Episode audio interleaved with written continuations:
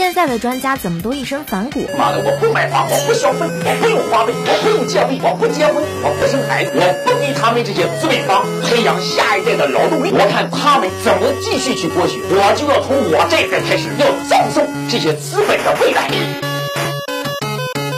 听完瞬间醍醐灌顶。我吃不靠你，我穿不告诉你，我工作也不靠你，我为什么一定要找个男人服务他呢？脚不洗，牙不刷，活都不刮，我还要照顾他，我还要温柔，我还要贤惠，我挣钱不比他少。你老娘我自己活得很好，我为什么应付伺候这个男人呢？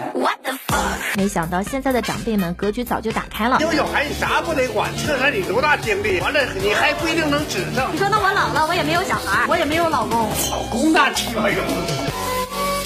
又要养小孩，要上班，你得拿什么来照顾？不要老婆，我自己养不活。我们家一个老公鸡啊，要追踪起来，他他妈给你自杀了都是。现在要面子，不成家，相互上没有个孙子。现在呢，不成家了，父母好，身边有人靠。我有钱又省了，我有人靠了，我有个安全感。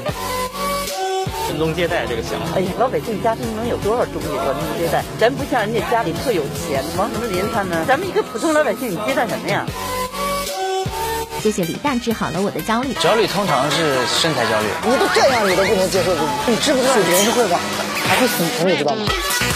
那么消极吗，哥？不是消极，真不是消极。就你每天都得想，生命是会消逝的，人是会变老的，所以这些事情都会过去的。你说你，你就用就那么一小点，你把自己变成一个有肌肉块的小点，小尘埃和一个有肌肉的小尘埃，你为什么不做一颗快乐的尘埃呢？焦虑什么玩意儿？快乐一天是一天。蔡澜老师就是我永远的神。圣女这个名字本身就是奇怪的，哪里有什么剩不剩？外国这种是最好的年龄嘛，什么剩什么女呢？人家不会欣赏罢了嘛？不嫁又怎么样呢？大家过得开开心心，多好，几个你的一块去玩啊！我们的观念就是女人非结婚不可，非生儿子不可，这种观念才是最坏的观念，没有剩女的。习话，胜读十年书。我坐飞机坐到一半遇到气流，一只飞机一直降。我旁边那个大汉，澳洲大汉，紧张的不得了。看到我，我在那边喝酒。后来那飞机平定了下来，他看我很不顺眼，他说：“哎，老兄，你死过吗？”我活过呀。突然不知道是该哭还是该笑。对普通人来讲，我认为焦虑没有用。你的资产不会说你本来就没钱。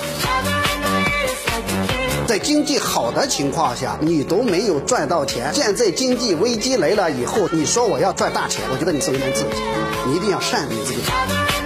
怎么能为了年连钱都不要呢？如果有人想包养你，你是否愿意？同意还是同意？你上面有说限，那五百万一年，你会同意吗？你只说加钱吧。办法，他给的实在太多了。同学，要不把你的肾脏卖给我？你说老师，我就有尊严。我说五十万口价买你的肾脏行吗？他说不行，老师我有尊严。我说五百万深圳再送你两套房子，你说成交，你的尊严值多少钱？有这样的嘴不出书都可惜了。有些不要脸的男人，感觉自己身边女人多，就认为自己多有魅力。你魅力个屁呀！那只能证明你不挑食，没有洁癖。你除了不吃屎，你啥都吃。一个真正有魅力的男人，看的是身边女人的质量，不是数量。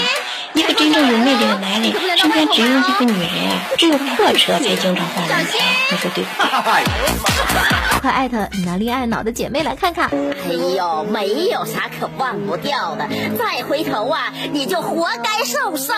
你发现了他的真面目，就不要浪费青春，内耗自己，更不需要羡慕最后跟他在一起的女孩。你离开他是老天在救你，是你的福气。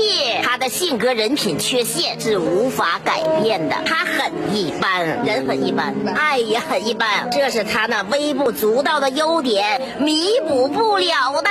你只是带着滤镜喜欢他吧？有福之女不入无福之家，懂不懂？